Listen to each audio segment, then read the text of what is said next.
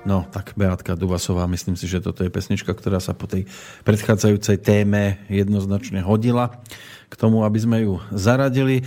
Sme v pasáži, ktorú, pokiaľ sledujete aj ten obsah, ktorý je ponúknutý na stránke www bodka slobodnyvysielac bodka es ká, ak nejdete cez nejakú inú aplikáciu, lebo tých možností už je údajne trošku viac, tak hovorí o tom, že tu mal sedieť v tejto chvíli pán Karol Čálik. Zatiaľ sa nedostavil, tak dúfajme, že je v poriadku. Budeme musieť vyzistiť, že kde sa nám prípadne pozabudol. No a Peter, ten si teraz odbehol. Dúfam, že niekde si nešiel ľahnúť, aby som tu nezostal sám. A poviem vám tak ako za seba, dá sa to zatiaľ, aj keď od tretej štartovať, no nemusí to byť ešte taká kalada ako ráno o tretej, keď tu budeme sedieť po dvadsiatich štyroch hodinách, ale vždy je to o tom, že ako náhle sa sem posadí niekto živý, tak sa oveľa lepšie komunikuje ako po tom telefóne, než počkáte ako dohovorí, lebo nemáte na čo poriadne pozerať len na Petra a to oči už začínajú potvorsky neposlúchať. Takže to, čo máme prisľúbené, po sedemnástej hodine, alebo možno sa dostaneme k tomu už aj trošku skôr. To sú tí ľudia podľa elementov.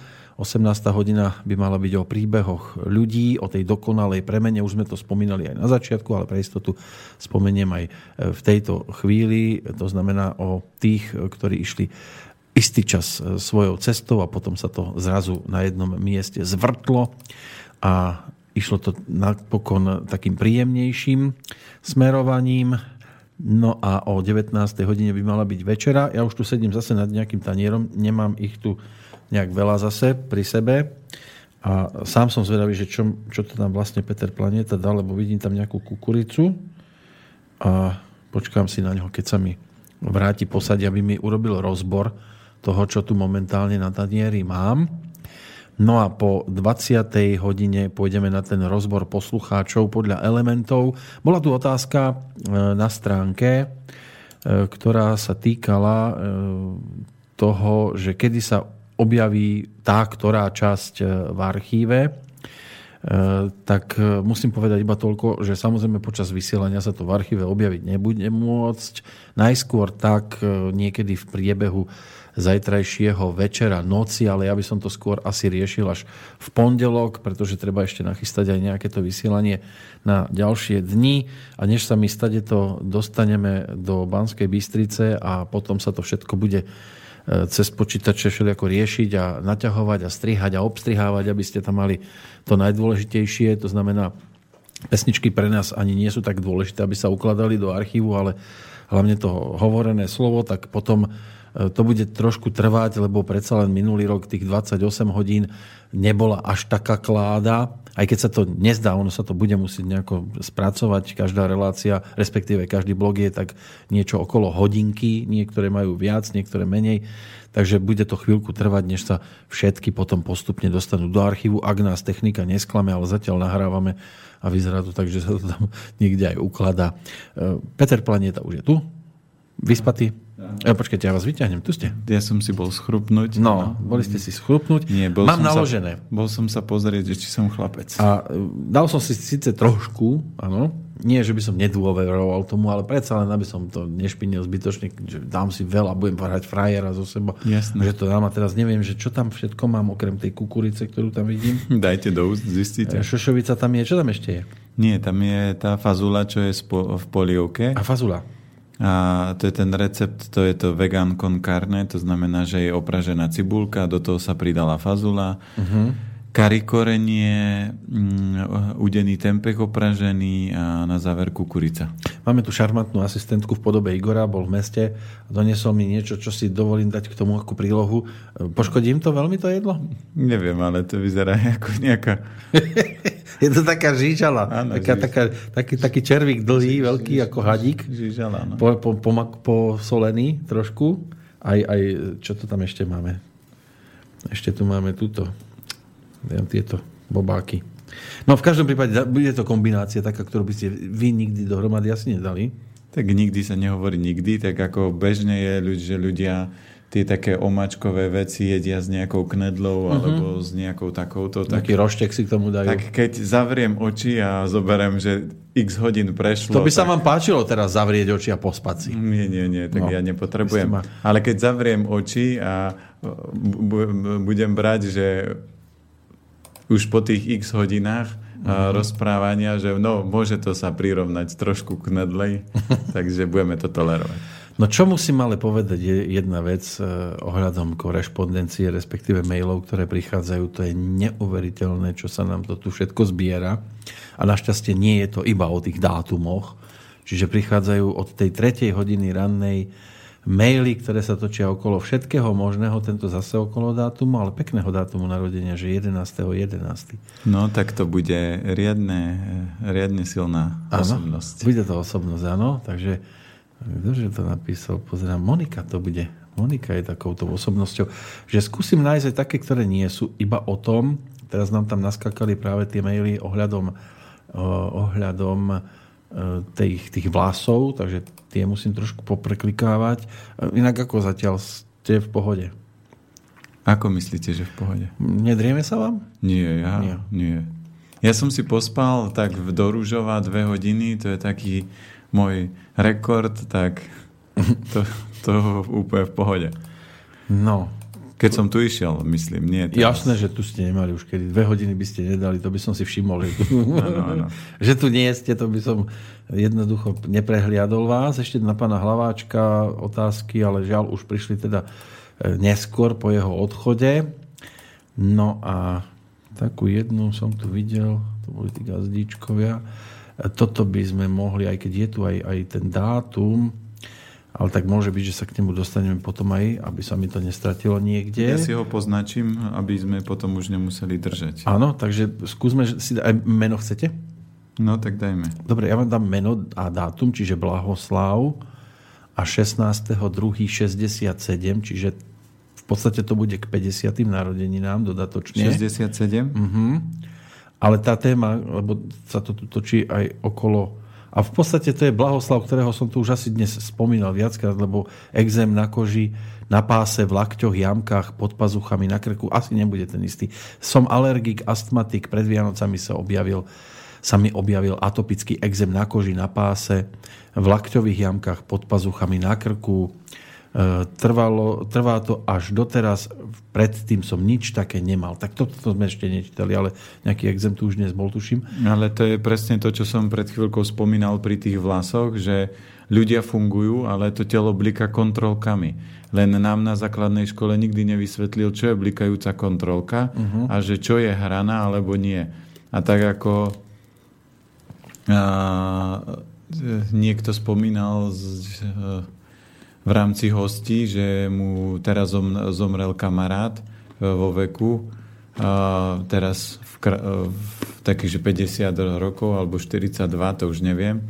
Takže to telo niekedy zakrúti veľmi rýchlo a je treba platiť dane. To znamená, ak sa nestarám, ak tá výživa nie je taká, aká by mala byť, tak niekedy môže fakt prísť situácia, že ten organizmus už signalizuje, že najskôr svrbenie pokožky, lebo najskôr ako sa objaví exém, tak ľudia sú takí, že sa ošívajú. Že aj mne, keď sedia na konzultácii, tak ja vravím, čo máte, preto máte sivý sveter. Mrlia sa alebo, hovorí. Alebo vás, čo sa ošívate? A oni tak sedia, tuto sa trošku poškrapkajú po hlave, tuto tak, a čo sa ošívate? A viete, tak trošku má svrbka, ale to je signál, že tá pokožka hovorí, že s tým hrubým črevom a s tou pečeňou to nie je úplne v pohode a on keď nepočúva, tak sa niekedy objaví malý exém, keď nepočúva, tak veľký. Niekedy, keď chce ten organizmus to telo rýchlo posunúť, tak povie, čo budem ho ošívať, hneď to vyhodím a uh-huh, veď on je silný, on to vyrieši hneď. Takže tam platí to, že tie kožné problémy sú vždy záležitosť pľúca, hrubé črevo a pečeň. A tam je záležitosť toho, že hrubé črevo treba prestať zaťažovať, vysadiť mliečne výrobky, bielú múku a, a cukor, lebo to najviac zaťažuje. Štvrtá potravina je nekvalitné mäso, a keď mäso, tak dva až tri krát do týždňa, a podporiť pečeň, pestrec mariánsky, a ten stav sa musí zlepšiť. Ďalšia otázka alebo um, téma, tak to je zrak. A Ako píše Jozef, zdravím maratóncov, tiež vás rád počúvam. Tak dúfam, že teraz bude o to radostnejšie počúvať to, čo bude mať ako odpoveď. Mám otázku súvisiacu s krátkozrakosťou. Od nástupu na vysokú školu som zistil prvé problémy a okuliare mínus nula celá päť, to zrejme dioptrie, že? Dnes mám už šesťdesiatdva a dostal som sa na mínus jedna celá sedemdesiatpäť. Podľa možnosti snažím sa okuliare nepoužívať, najmä za slnečného počasia. Napriek tomu, že už dávnejšie som sa snažil aspoň teoreticky zistiť, či sa nedá zrak napraviť, prevládali názory lekárov, že základ sú okuliare. Napriek tomu som sa nesnažil o ich pravidelné používanie, no zvíťazila pohodlnosť či lenivosť alebo chýbajúci príklad. Napriek tomu, že som vycestoval veľmi dávno, aspoň tridsať na kurz. Počul som, že aj v tejto oblasti dosahujete úspechy, konkrétne i vaša manželka. Mohli by ste prosím uviesť konkrétny príklad, ako došlo k pokroku, ako sa nakopnúť k dosiahnutému úspechu? Tu platí to, že napríklad okuliare a hlavne slnečné okuliare je najväčšia, dajme tomu, lenivosť ľudstva, preto, lebo tie slnečné okuliare dneska vidíte ľudí aj v obchodných centrách, kde je tma ako vo vreci a nosia ich na očiach.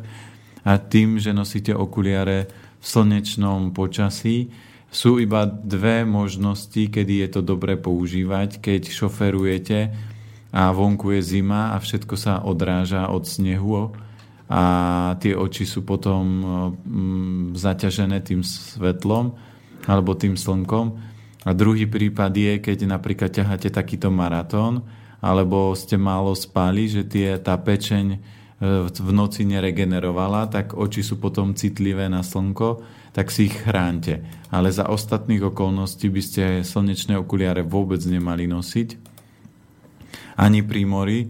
Prečo? Lebo keď nosíte okuliare, tak okohybné svaly lenivejú a problémy s očami, aj manželka mala, zdedila po rodičoch slabšiu pečeň, takže jej e, problémy s očami sa začali objavovať na základnej škole, e, tým pádom musela nosiť okuliare a keď zistila, že sú veci medzi nebom a zemou, že telo má schopnosť sa regenerovať, ozdravovať a že oči súvisia s pečeňou, tak sa rozhodla, že, ste, že si to vyrieši, upravila stravu, prestala aj z potraviny, ktoré zaťažujú pečeň, čiže to je všetko klasické, komerčné, chemické, nekvalitné, tučné.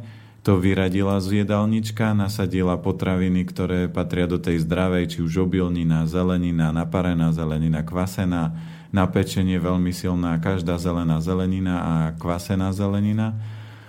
A zobrala si týždeň dovolenky, zložila okuliare a začala cvičiť očnú jogu. To znamená, prvé dni nevidela, lebo ona nosila štvorky dioptrie.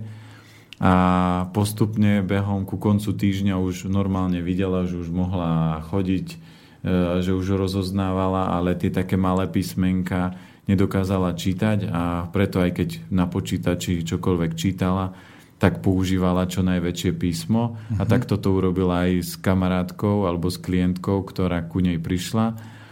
No a tam je kľúčové cvičiť očnú jogu, čiže na internete nájdete cviky na očnú jogu a jeden z tých cvikov je určite slnečný kúpel, čiže očami prechádzate cez slnko alebo keď je takto zahmlené, ako je teraz už momentálne, uh-huh. tak si kúpite veľmi silnú žiarovku a, a dennodenne musíte tu ten, tento očný kúpel robiť a ten zrak sa bude zlepšovať, lebo tým, že e, ako keby cvičíte tie okohybné svaly, tak oni zosilnejú a dokážete potom vidieť. Žiadna operácia vám nepomôže. Dneska je moderné, že príďte a urobíme vám operáciu očí a nemusíte nosiť okuliare, ale pečen si povie, nepochopil, uh-huh. tak budem pritvrdím.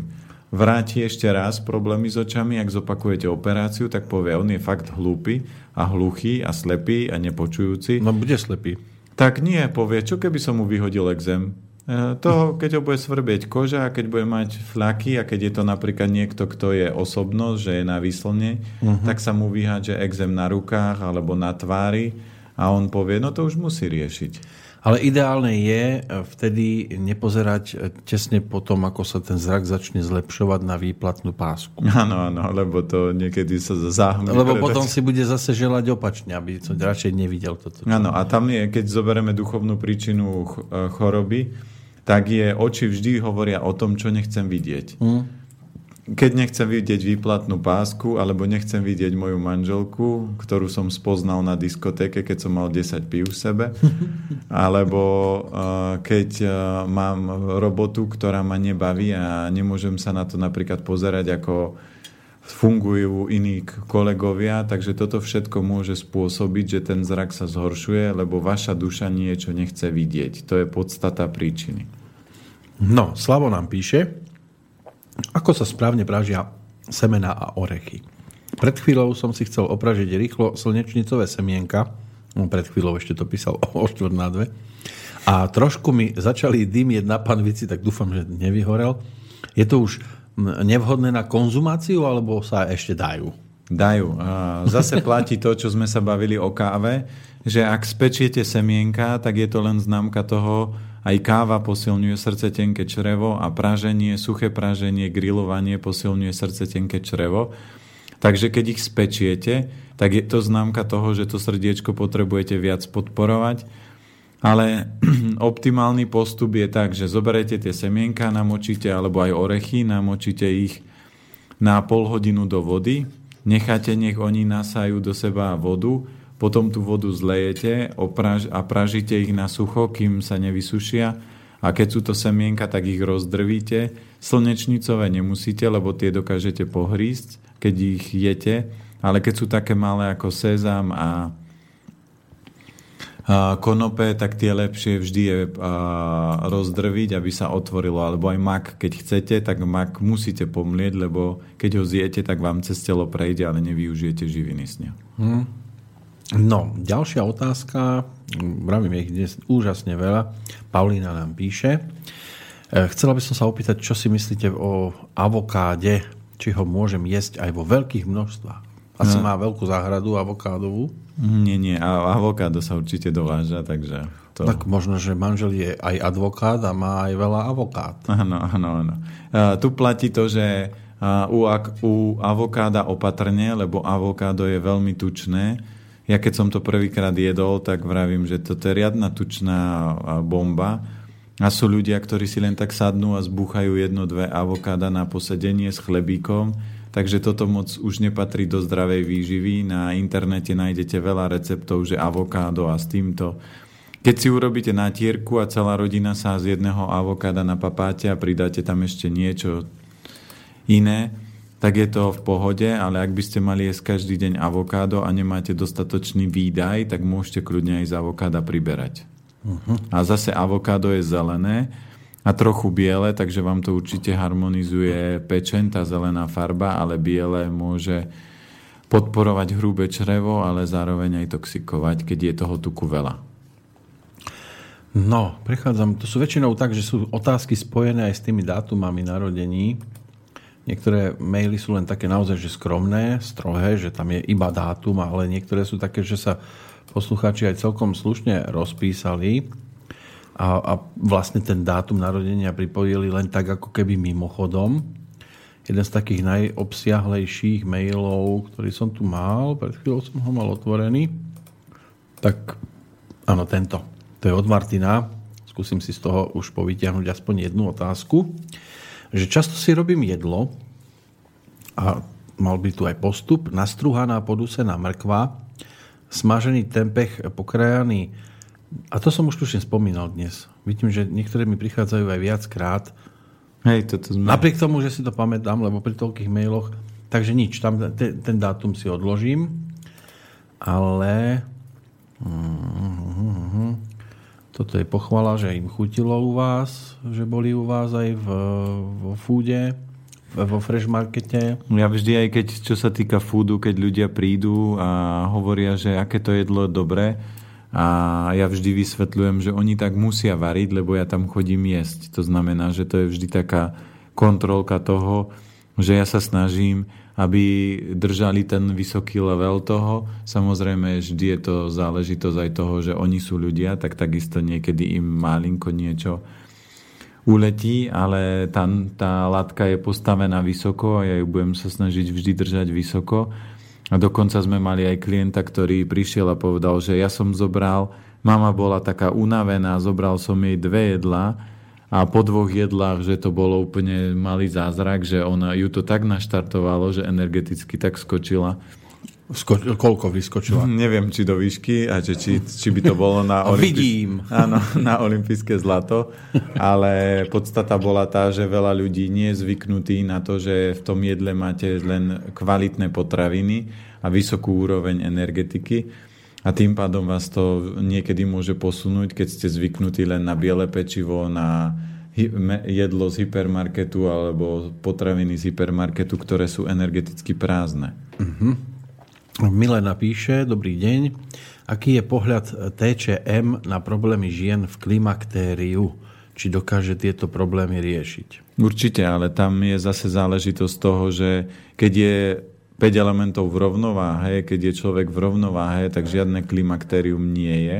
To znamená, nie sú tam žiadne výkyvy, vy ani neviete, ako prejdete z jednej fázy do druhej a väčšinou to nie je také skore, že ako je typické, že niekedy žena po štyridsiatke už hovorí alebo okolo v nejakom veku povie, ja už som teraz v prechode a teraz takéto návaly. Ja to môžem, lebo tam je záležitosť hormonálneho systému a hormonálny systém zase je prepojený obličky, slezina, pečeň. Takže keď tie orgány, keď zoberieme a rozprávame, tak väčšinou rozprávame o nejakých tých pár orgánoch, ktoré sú kľúčové na to, aby fungovali. A keď oni nefungujú, tak samozrejme celý systém môžu narušiť.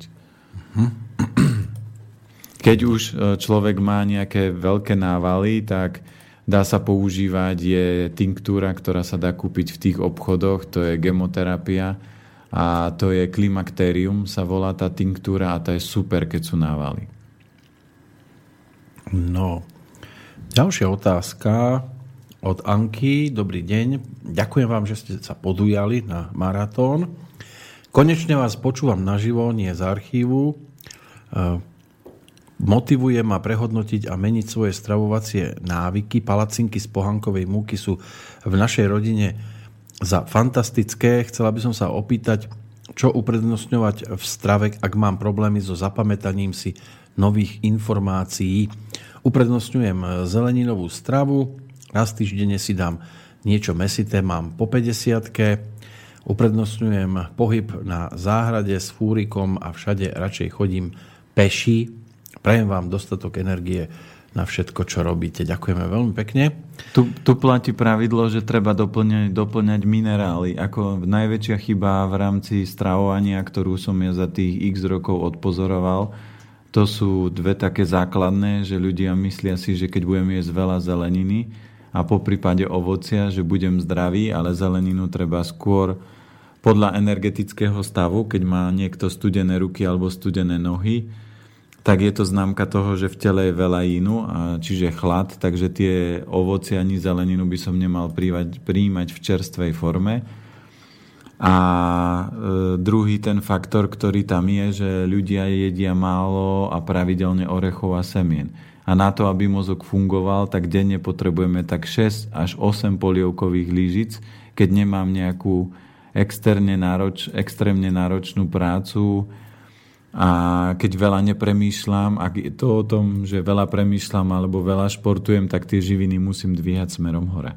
Ale nemôže to byť tak, že si teraz poviem, lebo keď dám otázku ja na prednáške o piatej, že koľko orieškov ste teraz zjedli, tak väčšinou sa zdvihne jedna ruka, že tak dve polievkové lyžice a je tam dvadsať tridsať ľudí. Ja vrajím, ale už máte deficit a to už nedoplníte dneska, už môžete si dať tak dve alebo maximálne tri, lebo to telo ešte toto zabuduje, ale všetko ostatné vám prejde organizmom. Takže treba začať od rána a keď viete, že mozog je, si menej pamätá, tak ho treba podporiť, treba doplniť minerály. No jeden z prvých mailov, taký najobsiahlejší mám teraz pred sebou, tak by som ho hneď posunul, keď máme toľko času. Gabika nám napísala ešte pred štvrtou hodinou. Zdravím vás do Slobodného vysielača. Najskôr by som sa vám chcela poďakovať za túto reláciu. Minulý rok ste ma zo, zoznamu, zo, zo záznamu zabávali niekoľko dní. Pri kočíkovaní získala som tak veľa ďalších inšpirácií. Rada by som však reagovala na tému, ktorú ste rozoberali aj minulý rok. Tentokrát bude opäť v programe, to sme už vlastne rozoberali, tie vlasy, starostlivosť o ne. Práve minulý rok som to akútne riešila v čase, keď som si vypočula rozhovor s pánom Adrianom. Bola som niekoľko mesiacov po pôrode a tiež som mala problém ako mnoho mamičiek s vypadávaním vlasov. Nebolo to nič hrozné, ale keďže moje vlasy boli vždy pekné, husté a bez problémov, nebola som s tou situáciou spokojná, preto ma veľmi nadchla informácia, že existuje na trhu prírodná vlasová kozmetika s chinínom, ktorá by mi vedela pomôcť. Keďže som u Peťa absolvovala niekoľko seminárov a aj celoročne štúdium, stravu som už mala vyladenú a hľadala som riešenie niekde inde, tak som si ihneď objednala produkty a musím priznať, že mi šampón naozaj pomohol. Ale neskôr som v archíve Slobodného vysielača natrafila aj na rozhovor s pánom Vítom Syrovým, ktorý sa zaoberá chemikáliami v potravinách a kozmetike. Obstarala som si jeho knížky a keď som si skontrolovala zloženie vyššie zmieneného šampónu, tak som sa trošku zhrozila. Obsahuje totiž aj látky, ktoré nie sú podľa mňa vôbec košér, nejaké pé é gé zlúčeniny. Áno, ale toto bola stará verzia šampónu, čo oni ešte kedysi predávali. Uh-huh. To je presne to.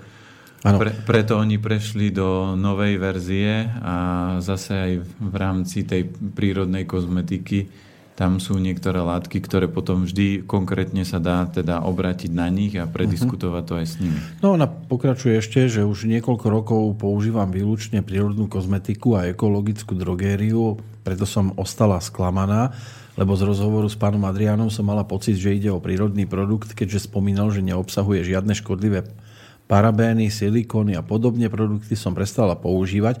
Samozrejme, nechcem šíriť negatívne informácie pre niekoho, kto používa klasickú kozmetiku. Toto môže byť ako výborná voľba, ktorá pomôže, ale pre mňa sú to bohužiaľ neakceptovateľné produkty. Na druhú stranu, v relácii bol spomenutý aj psychosomatický rozmer vypadávania vlasov po pôrode a myslím, že toto bol práve môj prípad. Bolo tam spomenuté, že vlasy sú symbolom slobody a mamičky, hlavne prvorodičky s narodením, narodením dieťaťa, majú pocit straty svojej doterajšej slobody, preto teda symbolicky o svoje vlasy prichádzajú. Môžem len potvrdiť, tiež som prvé mesiace bola veľmi zaskočená tým, že zrazu to, čo som si mohla dovoliť dovtedy, je pre mňa teraz nereálne, že nemám čas na aktivity, ktoré mám tak rada a tak ďalej. Veľký zlom došiel až v momente, kedy som jednoducho prijala môj nový život s dieťaťom a hlavne zabudla na život, ktorý som žila dovtedy. Uvedomila som si, ako nám dcérka obohacuje život, učí nás spoznávať aj naše tienisté stránky, na ktoré sme zabudli a motivuje nás byť lepšími ľuďmi a teda aj najlepšími rodičmi, akými vieme byť. Odvtedy si materstvo neskutočne užívam, prežívam veľmi šťastné obdobie a som vďačná za všetky každodenné radosti aj starosti a vlasy sú zase v top stave. Takže toto je jedna je jedna moja poznámka k téme, ktorá sa bude preberať. Možno, ak by aj pán Adrián mohol na ňu reagovať. No, netušil som, že to bude takéto obsahovo, takže som si to odložil na takúto chvíľu a už je žiaľ po, takže možno dodatočne niekedy v nejakej inej relácii. Druhá otázka je na Peťa. Dostala sa ku mne informácia ohľadom prípravy obilnín pre deti. Podľa tejto informácie sa odporúča obilniny na noc namočiť vo vode s jogurtom, tak aby prebehla to sme, to sme fermentácia. Hovorili. Ráno potom dôkladne premyť a uvariť, že vraj sú to obilniny, sú tak obilniny lepšie pre deti stráviteľné. To sme v podstate spomínali, už ani nepamätám, že či dnes. Hej, áno, dneska. To dnes sme to vysvetľovali, že ten... Nesnívalo sa mi to? Nie, nie, ten jogurt je taký, že tam by som to nekombinoval s mliečnym výrobkom, či s obilninou, lebo pre tie deti je podstatné vždy začínať skôr takými jemnejšími, ako sú cestoviny, uh-huh. a jasmínová rýža, až potom prechádzať do naturál, lebo deti nepotrebujú takú silnú vlákninu, lebo oni ten organizmus majú čistý. Takže tam je treba prejsť takouto prechodovou a to sme spomínali, že ešte stravu deti budeme intenzívne riešiť. Áno, to je vlastne áno, lebo tu je ešte to, ak si išla zaľahnuť, a, aby stihla iba ten úvod, to spomenula ešte v tomto maili. Takže v podstate tú najpodstatnejšiu časť tu som až v tejto chvíli prečítal. Takže všetko je to vonku. Verím, že to Gabika niekedy v budúcnosti dohľadá. Blíži sa nám sedemnásta hodina, čiže už budeme mať za sebou štrnásť hodín, nie, dvanásť, no, koľkože, pätnásť, sedem, áno, štrnásť hodín. Dobre počítam, že? dvanásť štrnásť, bolo do tretej a, a ďalšie dve hodinky, takže už štrnásť máme pomaly za sebou a ešte nám ich zo, zostáva toľko, že to je už aj, aj až, až, až neuveriteľné, že? Ešte. To utečí ako voda. Už nie dvadsaťštyri, ale iba dvadsaťdva by sme mali mať pred sebou. No. dvadsaťdva hodín. To sa dobre pamätá aj takéto číslo. No, máme pomaly sedemnástu hodinu. Pokúsim sa vyzistiť, či náhodou pán Čálik na nás nezabudol kvôli iným povinnostiam. Ak náhodou mu do toho na poslednú chvíľu niečo neprišlo a potom by sme sa mohli pozrieť už na tie elementy. Môžeme, dáme... Tie máme pripravené, dáme si samozrejme hudobnú prestávku, a aby tí, ktorí potrebujú, aby si stihli odbehnúť. Má to štyri minúty, to by sme snáď mohli postihať všetko, čo potrebujeme.